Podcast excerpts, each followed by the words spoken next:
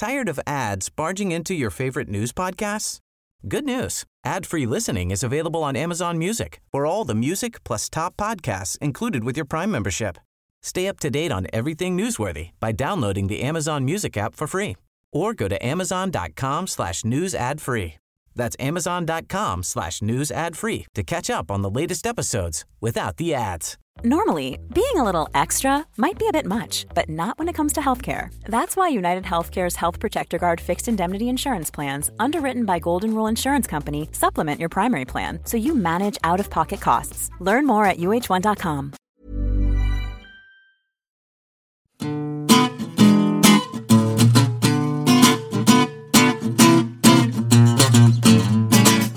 Hello and welcome to the final New Statesman podcast of 2014.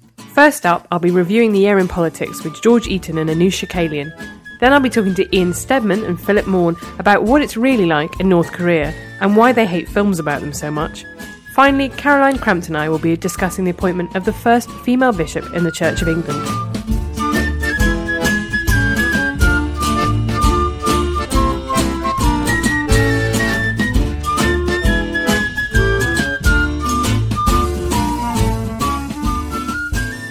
It's time to look back at 2014, a year which our politics editor George Eaton, who joins me now, said neither side won. We're also joined by our acting Staggers editor Anoosh Chakelian. So, George, tell us first a bit about the, the premise of your column that you've written this week about the year in politics. Well, it's that British politics used to move to quite a predictable rhythm, where if uh, the Tories were doing badly, then Labour would be doing well. If Labour was doing well, then the Tories would be doing badly. Um, it was a kind of game of zero sum politics. Um, what we found out in 2014 was that both sides could lose. So UKIP won the European elections, becoming the first uh, party outside of the two main ones to win a national contest since 1906. You had the SNP who gave both who sent both parties into pure panic um, by coming so close to winning the Scottish referendum. You had UKIP win two by-elections, and then what's remarkable is just five months away from a general election, you've had both sides end end the year with less support than they had at the start of it, and that's because uh, voters have defected in various directions. So you, the Tories haven't solved their UKIP problem. In fact, it's got worse. Uh, and Labour has shed votes to the SNP and uh, increasingly the Greens, who have been the other. So the result is that the general election has become even more complex and even harder to predict than it was before because there's so many multiple swings. And Anoosh, if you had to name one thing as being the big trend of 2014 in politics, what would you pick? Um, I'm not sure if it's a trend, but it's the biggest change that I've seen, which is so different to what it was like last year. Is um, that Labour seemed, at least on the surface, united. I think this time last year, and it's completely disintegrated now because we always used to think of the Tories as being the party that was sort of tearing itself apart with their ideological splits and these difficult backbenchers. But now you could use that to describe the Labour Party, I think, which is, I think, for me, is the biggest change that I've seen, apart from, you know, obviously UKIP and the Greens. Do you think that's because this time last year Labour had that small but you know two to four point lead, and they thought this is it, we're going to hang hang in tight there, lads, we're going to get a ma- majority, and that's fractured this year. Yeah, that's fractured, and there's also a feeling among some of the backbenchers who are still feeling a little bit gloomy about um, the party's prospects that the leadership have been quite complacent, um, particularly about the idea of UKIP. They apparently, someone I spoke to told me that the MEPs, the Labour MEPs in the European Parliament, have been warning Mil- Miliband for for three years or so about Nigel Farage and the threat that UKIP um, could have for Labour's vote. So they think that the leadership has been dangerously slow on the uptake. And George, there's been there's been two things, haven't there, in, in Labour and UKIP. There's been the Marcus Roberts report for the Fabians, which was all about the kind of revolt on the left, this idea, the parallel to the revolt on the right. And then there was the leak of Lucy Powell's document that was all about Labour's UKIP threat. So how seriously are they now taking that? Well, I think they certainly are taking uh, UKIP seriously. They still say they are more of a problem for the Tories, which is true in the sense that they're still taking far more 2010 Tory voters than they are 2010 Labour voters. But it's important to remember that there weren't many voters, Labour voters in 2010. They only got 29% of the votes. So UKIP is fishing in a smaller pool there. But if you look further back and say, you know, who voted Labour in 2005, then UKIP have taken more. So in that sense, they're taking voters who should naturally be defecting to the main opposition party. And so the danger is they could either take seats directly off Labour or they'll split the anti-government vote in Tory marginals uh, the Tories will win some voters back from the UKIP, and that will be enough for them to hang on as the largest party. And that's been one of the big th- themes of this parliament is that there's been very little traffic between Labour and Tories, which you would normally Yes. expect in terms of voters. Labour's surge, such as it is, is almost entirely driven, if I'm right, by those defecting 2010 Lib Demers. They just got a quarter of them on, you know, the day after they entered the coalition, basically, and have basically hung on. But let's talk a little bit about the Greens. So I wrote a column a couple of months ago saying, you know, why isn't there a UKIP of the left, which was quite negative about the Greens because they have certain kind of institutional problems. They have a very weird non-hierarchical system. They haven't. They've struggled to make a breakthrough in Brighton. They've had troubles running the council there. I now worry this is my sort of Michael Fish's, you know, what hurricane, what hurricane. Um, but I still stand by the fact that I think they will find it hard to break through. But you, Anoosh, you were in Bristol West Yes. Which is looking to be their their hottest ticket. What was the kind of atmosphere like there for them? Um, well, yeah, Bristol West is the constituency that they think that they can win, other than Brighton Pavilion, and this is because they've got lots of councillors there. Their vote share's gone up massively, and they've got this very interesting candidate called Darren Hall, who is an ex-civil servant, really not how you'd imagine a Green candidate to be. He was wearing a suit, he was very professional, very slick, um, and he had uh, all sorts of campaigners with him, not just young people, not just students in, you know, flannel shirts. Um, so this is what was interesting in that the image of the Green Party was def- very different to what you'd imagine um, where they're doing well. And they actually um, acknowledge this. They say they're trying to get rid of the fluffy green image and to look like they're actually a party about um, sort of hard social issues. And George, how much of Labour opened up that space? Because the Greens are the only full-bloodedly anti-austerity party. And how much has that been a result of Ed, Miller, uh, Ed, Ed Balls's really calculations that he needs to sign up things like the Charter of Budget Responsibility? Yeah, I think that's been um, one of the issues that has really given them traction um, because they never they've never taken off uh, through their environmentalism. And at the start of the parliament, Labour's line was really uh, these cuts shouldn't be happening. We wouldn't be making them were we in government. They were in some ways the no cuts party. Uh, for a period because they thought the economy required stimulus, and now, of course, growth has returned and and uh, the deficit hasn't gone down. And so, Ed Balls' view is Labour has to be credible on this issue that voters, um, he's told me, expect chancellors to get the deficit down. Um, but that has opened up the space for the Greens. And so Labour, on the one hand, now is attacking the Conservatives, saying they want to take public spending back to the level it was in the 1930s, and we would have a more balanced approach. But uh, they're, they're not uh, they're not going all out against austerities. So the response is to say, well, your cuts are slightly nicer than the Tories, though it's sort of good cuts against bad cuts, um, and that's obviously an opening for the Greens because some on the left will feel Labour's compromised too much and conceded too much. And then let's look at the, the nationalist parties. I'm going to give an apology to our Welsh listeners because we will come to Plaid Cymru in the new year, but I think that's something that we probably need to look at um, very specifically. So let's look first at the SNP. Um, Jim Murphy, now installed as Scotland's uh, Labour leader, how is the the dynamic between him, George, and Nicola Sturgeon going to differ from the different one between Alex Salmond and Johann Lamont? Well, one difference, of course, will be that Murphy isn't in the Scottish Parliament, and so will be his new deputy, uh, Kezia Dugdale, who will be facing Sturgeon at First Minister's questions. So that's a disadvantage that um, Murphy has. But he's already made some interesting changes. So he's uh, announced plans to revise Clause 4 of the party's constitution to um, affirm that it is a patriotic party, that um, it makes it, it sets out policies for Scotland, and this is all designed to counter the view that you can only be uh, patriotic if you're a nationalist, and also to challenge uh, Johann Lamont's criticism that the Scottish Labour was just a branch office of Westminster. Um, he hasn't got long, of course, and um, you meet some Labour MPs who are actually fairly optimistic and say we think we can squeeze the Nats as you get closer to the general election because you'll be able to say, do you want a Labour government or a Tory government? That's the choice. There are others who say that uh, the tectonic plates have really shifted in Scotland, that those old assumptions don't apply. The SNP certainly aren't going to get as many seats as, as the sort of crude uniform swing calculations suggest, but they could get upwards of 20 and in a close election, that's enough to uh, certainly to stop Labour winning the majority, and uh, perhaps to stop them um, be, even being the largest party.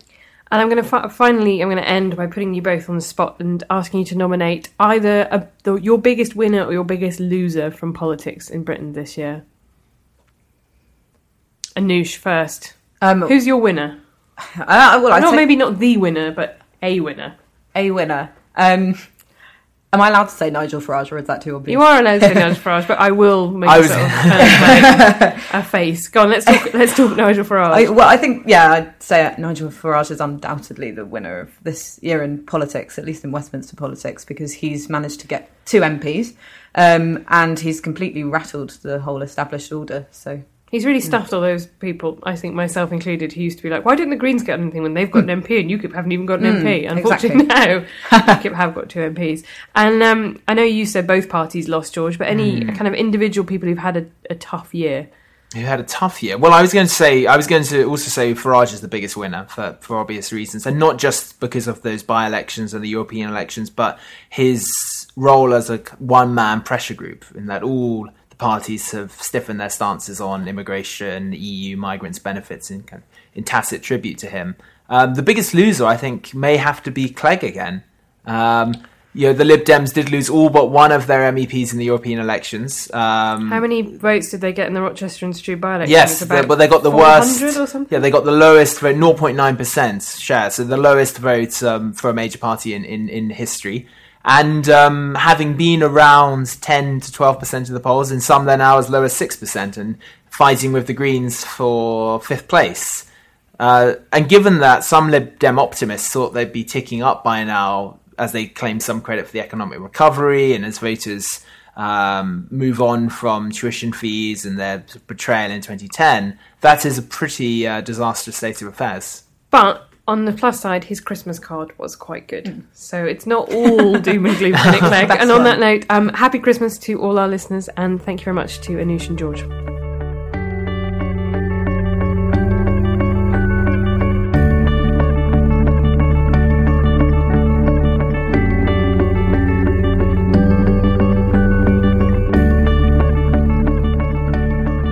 There was big news in Movieland this week as Sony cancelled a release of a movie called The Interview, which chronicled a spoof attempt to kill Korean dictator Kim Jong Un um, after threats of terrorism. I'm joined by Ian Steadman, who, in a blinding bit of synchronicity, has been to North Korea. I have been to North Korea, yes. and also by Philip Maughan, who is here to talk about the concept of film. So you have one thing to talk about each.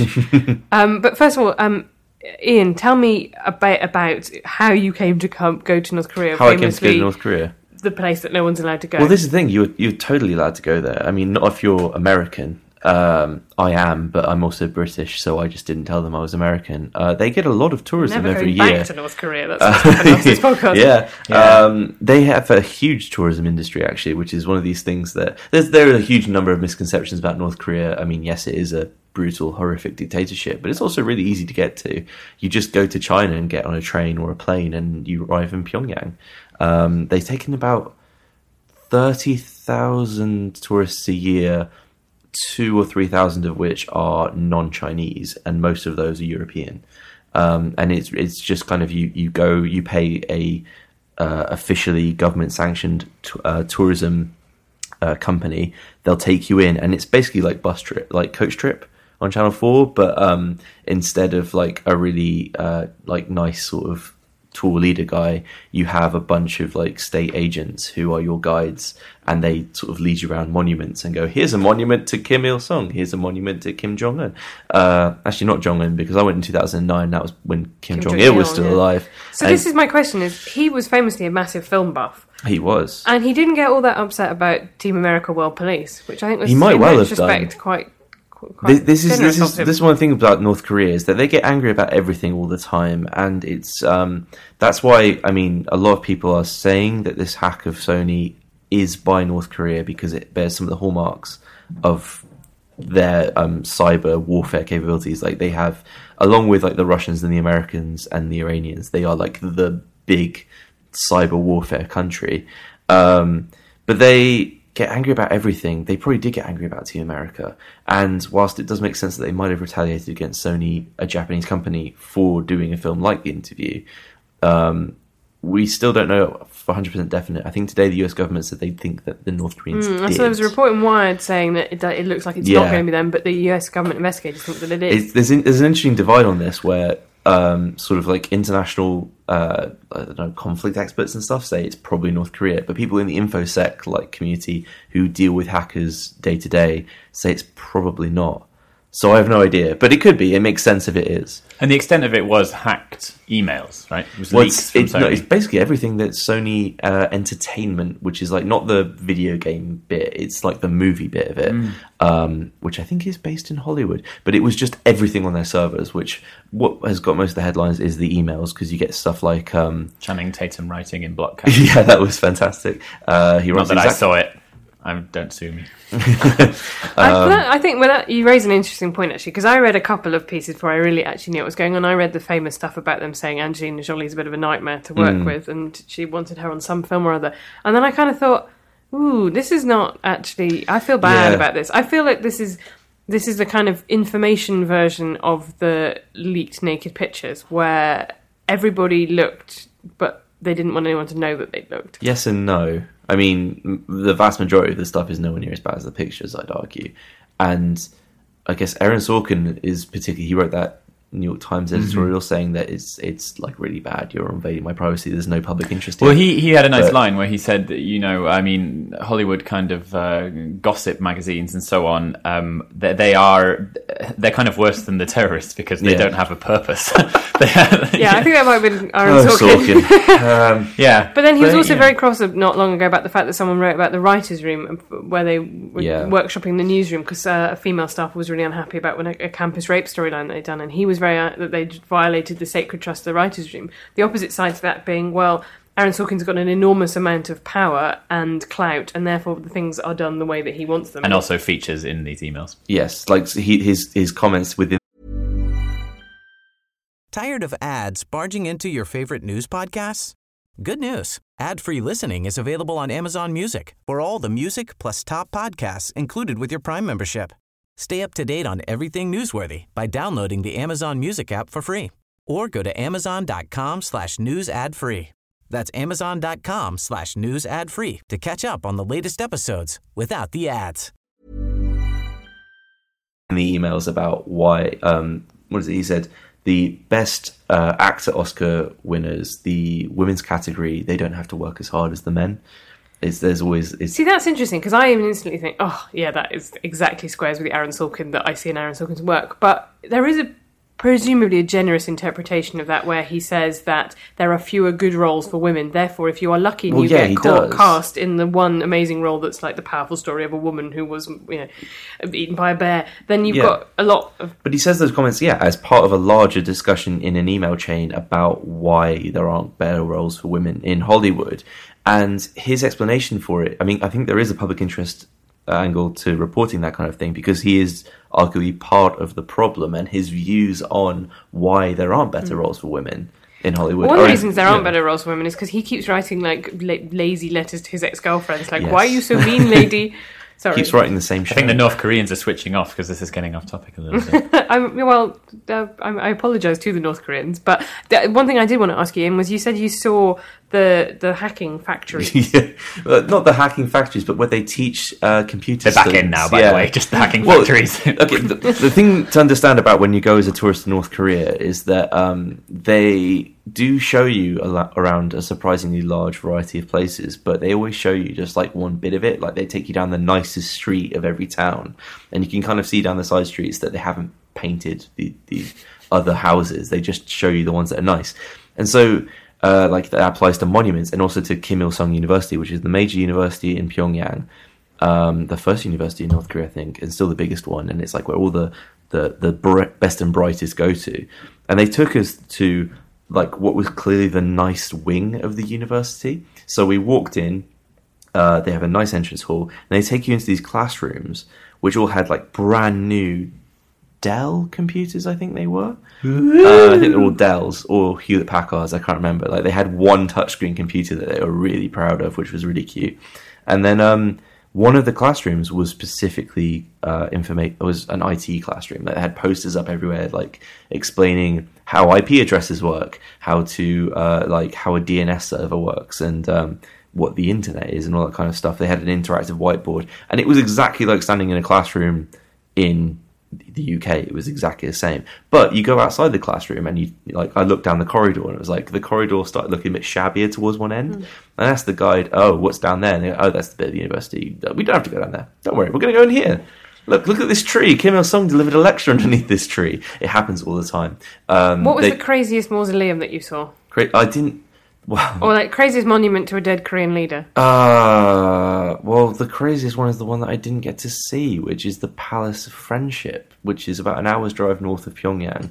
There have been really heavy rains. Um, I went in 2009, uh, and there were really heavy rains that year, and the road was washed out. But the Palace of Friendship is where uh, Kim Il Sung's embalmed, the eternal president, his embalmed body is still on display, and um, unfortunately, they keep all the presents that have been given over the years by other countries. So in the 60s and 70s, they, they were like getting loads of stuff from all over the world, from countries in Africa and and, and Europe and, uh, and Asia.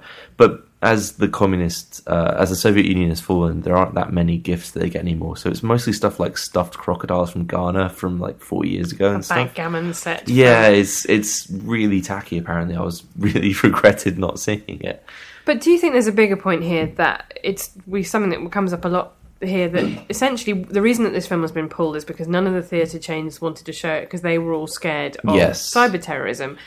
And how much does that worry you about as a, as a freedom of speech issue? Well, it's a deeply worrying thing. Um, I don't know what I don't know if the precise details of the threats have been released, but they were clearly very serious to make Sony do this, um, or rather to make the five largest cinema chains in the US do this, which has meant Sony feels like it should do it. From, That's what I mean. I wonder whether or not they were, or whether or not always you would just be super cautious. Like I can see that there's a there's a calculation where even if the threat isn't particularly serious or it is quite Yeah. vague, then you think, mm, am I really going to like have my company destroyed and all my uh, you know uh, horrible emails that people have sent for the basis of quite a apparently mediocre Seth Rogen James Franco? I film? feel like I feel like we should go back and look through. I, I can't remember any threats like this happening when Team America came out, but I bet there were.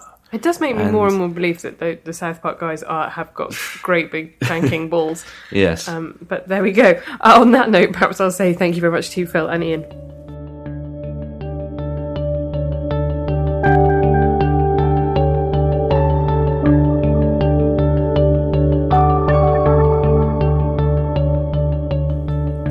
The Church of England took one small step towards gender equality this week by appointing its first woman bishop, Libby Lane. Uh, Caroline Crampton joins me. She had the pleasure of interviewing. I say Bishop Lane. It was like, what? How do you? How does one refer to a bishop? I'm not sure I know actually. She's going. She's the Bishop of Stockport, so you can call her that. If it's a CV, you probably just call her Libby, though, don't you? well, I did do that, yes, Yeah. when I spoke to Wow. her. um, uh, so yeah, so tell me a little bit about how uh, how you found her and what this means for the Church of England. So this actually has happened very fast by the Church of England standards, given that they've they first they ordained the first women priests in 1994. Uh, Libby was one of those in that first sort of class of of women priests. Um, they then, over the next 20 years, there's been various campaigns by factions within the church saying, well, we have women priests now, but we can't have women bishops. So women are allowed to be priests, but they're not allowed to be in positions of authority. This is ridiculous. And this has been very, very fraught. Lots of very kind of emotive discussion. There was a, a very close vote in 2012 where I think uh, two of the three houses in the General Synod, the church's governing body, approved So they have like the lay house and the clergy house. and the House of Bishops. House of uh, Houses of Clergy and Bishops approved. Yeah. House of Laity, which is um, elected members of congregations, Hmm. uh, it the motion failed there by six votes. Wow. Um, and So what was the problem? What's the contention then that some people wouldn't stand for being bished by a woman, and Yes. therefore they had no way of opting out of this? That was the feeling, yes. So there, it's actually a strange one in that you've got two very polarized factions who find themselves on the same side. So you've got the uh, the sort of evangelical wing of the Church of England uh, prefer a very literal interpretation of the Bible in which a woman cannot hold any sort of priestly authority, and then you've got This the, is the point where I want to invoke my mum, though, because she gets very angry about this. Because some of the first disciples were were women. Yeah, I mean, it's it's a theological dispute, you know. It's but, Yeah. but that's their interpretation. You've also got the High Church Anglo-Catholic side, the sort of traditionalist Anglican, nineteenth century loving incense waving, Smells and bells. smells and bells aspect, who feel the same about women having authority in the church. So they agree on nothing else apart from the fact that women may not be ideally priests, but they've lost that battle, but definitely not bishops. So that was the those were the two sort of factions united on this one issue. Um, and the attempt by the Church of England was to say, well, the majority of us do want women bishops, but there is still place in the church for those who don't. So this was where they, they tried this system of so-called flying bishops, who unfortunately don't have helicopters. I wish they did. Or But- actual wings. or wings. The idea being that they are sort of untethered bi- bishop, male bishops, Bishops on the loose. on the loose who don't have a particular diocese, but who, if a service or a ceremony is required by a congregation, they need a bishop for you know a baptism or something like that. But they won't have a woman bishop. A flying bishop could could land and perform this service for them. Whatever it was, there was a very complicated set of proposals in 2012. That obviously they were not enough to get it over the line. That was all kind of rethought and redone, and then in July this year, the synod finally approved the measure for women bishops, and it became properly became canon law on the 17th of November, so just over a month ago. Um, and now we have our first woman bishop. I'm not sure anyone expected it to happen quite so quickly, but apparently what happened, there's been a vacancy for the Bishop of Stockport since May. They'd interviewed several male candidates who weren't felt to be right. Then, fortuitously, suddenly women bishops are approved, and Libby Lane, who is a local priest, was felt to be worthy, and there she is. Now she is it. What I'm interested in is so um, my family are Catholic, and I remember when they first brought in female vicars, there were quite a lot of defections to the Catholic Church from former Anglican priests who were pretty unhappy about the whole thing. Is that going to happen this time? Is anybody defecting? It doesn't feel like it. There, there were, there've been a, a few over the years. There's this thing called the Ordinariate, which was a sort of set up by the Catholic Church as a kind of halfway house for priests who wanted to defect. Oh, don't uh, start me on this because it's Yeah. really funny. This weird idea in the Catholic Church that we have these two fundamental pro- principles about the priesthood. So one, you have to be celibate, and two, you have to be male. We're actually kind of okay with compromising on the celibacy thing, like that's fine. But no, very strongly about the male. Thing. Yeah, yeah. So that the Ordinariate allowed um, male C of E priests who were already married Yeah. still to become Catholic. It was so strange. Although if your wife dies, you're not allowed to remarry. This is the thing. Ah, this also okay. apparently applies to married um, deacons. You. So you have to kind of go like, I, I know this one, but after that, no, no, no, more, no more. no more. But no, so it feels I'm not entirely clear on how the how they managed to achieve this, but the the feeling in 2014 as opposed to 2012 is that the majority of the church is moving in this direction and the dissenters are going with them even though they don't really agree. That they've managed to shake down this approach where there's still space for you even if you don't agree with us. And that was when i and speaking to um, libby yesterday that was very much the sense i got from her is she's very very reluctant now that basically her side has won she's very very reluctant to speak ill of anyone who doesn't agree with her existence. Which I have to say I find hard to take personally. I feel like I, if I were in her position, I would, I would want to feel a little bit smug that I'd got where I wa- was. That's because but she's no, just more holy than you. She is quite holy. She was very, she was very sort of. I want to work with them. I want them to see that I'm working for everybody, not just the people who agree with me. I, I, yeah, I think it's very interesting how these how, how quickly these social issues change because how quickly we went from civil partnerships and the vicious sort of fight that there was over that to with the idea that you couldn't call it gay marriage because no one would stand for gay marriage. To you have this year gay marriage became law. It was passed last year so you had the first marriages this year. And pretty much everybody was just uh, kind of uh, dealt with that and accepted it.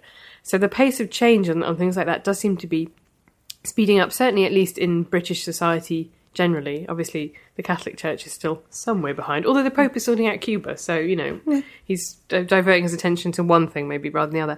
Um, that, can you tell me anything else about, about Libby Lane, about what.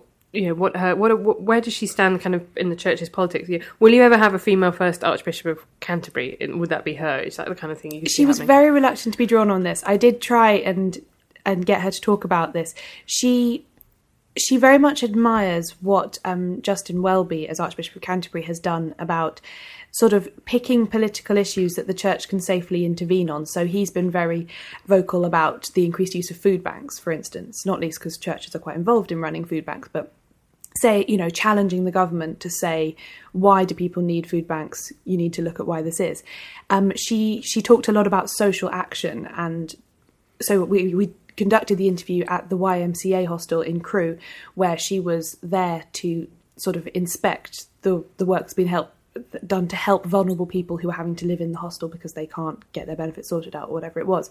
So she seems to see that very much as how the church works in the 21st century is finding people in need and whether they're believers or not and trying to help them. But she wasn't willing to talk about whether she would sort of seek to progress that at higher levels. I suppose she is already a bit of a politician in that in that sense. Well, and I imagine that there's going to be a lot of attention on her. Uh, she might decide that you know it's actually quite. I think there's always a thing, isn't there, with the first female pioneers in particular fields. So many expectations and hopes are heaped on that, and they're sort of seen as being the standard bearer, like the sort of weird analogous of, of the um, the female comedian on the panel show. If she something goes wrong with her bishopric, then that would be it. Well, we tried female bishops and we had one, and she and she was rubbish. And I think that weighs quite heavily on people. Yes, and she's very aware of that. She in yesterday her sort of first official day uh, in the public eye, she was already talking about the amount of scrutiny that she'd been under. I saw her doing a fairly combative broadcast interview, I think with ITV, where she they were pressing her on issues of same-sex marriage and same-sex marriage for priests and all this kind of stuff, and she was very. All the questions were couched in terms of, as the first woman bishop, what do you think of? which is clearly going to be a feature. But her line on that was, I might be the only one for now, but I'm not going to be the only one for long. That there are, I think, three major diocesan vacancies next year, and I think the church intends to try and fill at least one of them with another woman bishop.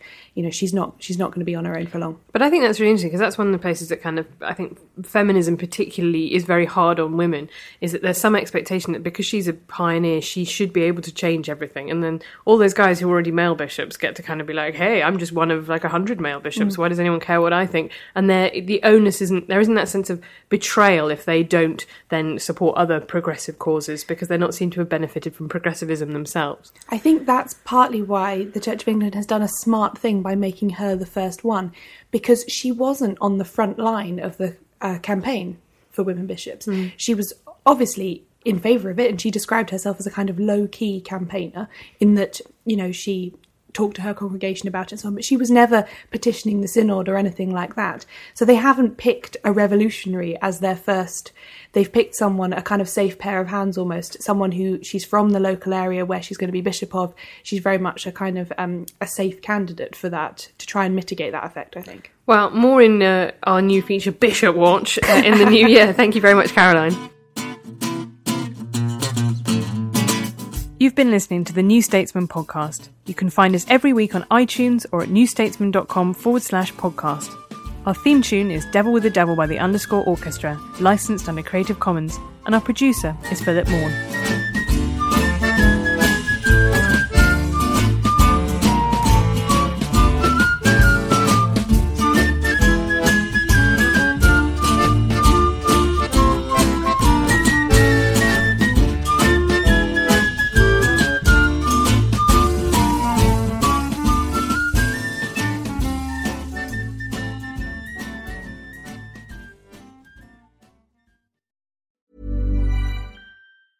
Tired of ads barging into your favorite news podcasts? Good news. Ad-free listening is available on Amazon Music for all the music plus top podcasts included with your Prime membership. Stay up to date on everything newsworthy by downloading the Amazon Music app for free or go to amazon.com slash news ad free. That's amazon.com slash news ad free to catch up on the latest episodes without the ads. There is this big space of ungoverned disorder where nothing is being done and we're just kind of holding up our hands and going, well, don't know what we could do. I'm Jason Pack. And I'm Alex Hall Hall. And we're the hosts of Disorder, a brand new podcast from Goalhanger where we'll be connecting the dots using our own experiences as well as talking to people at the forefront of global affairs. All seeking to work out why are the world powers no longer coordinating as they once did?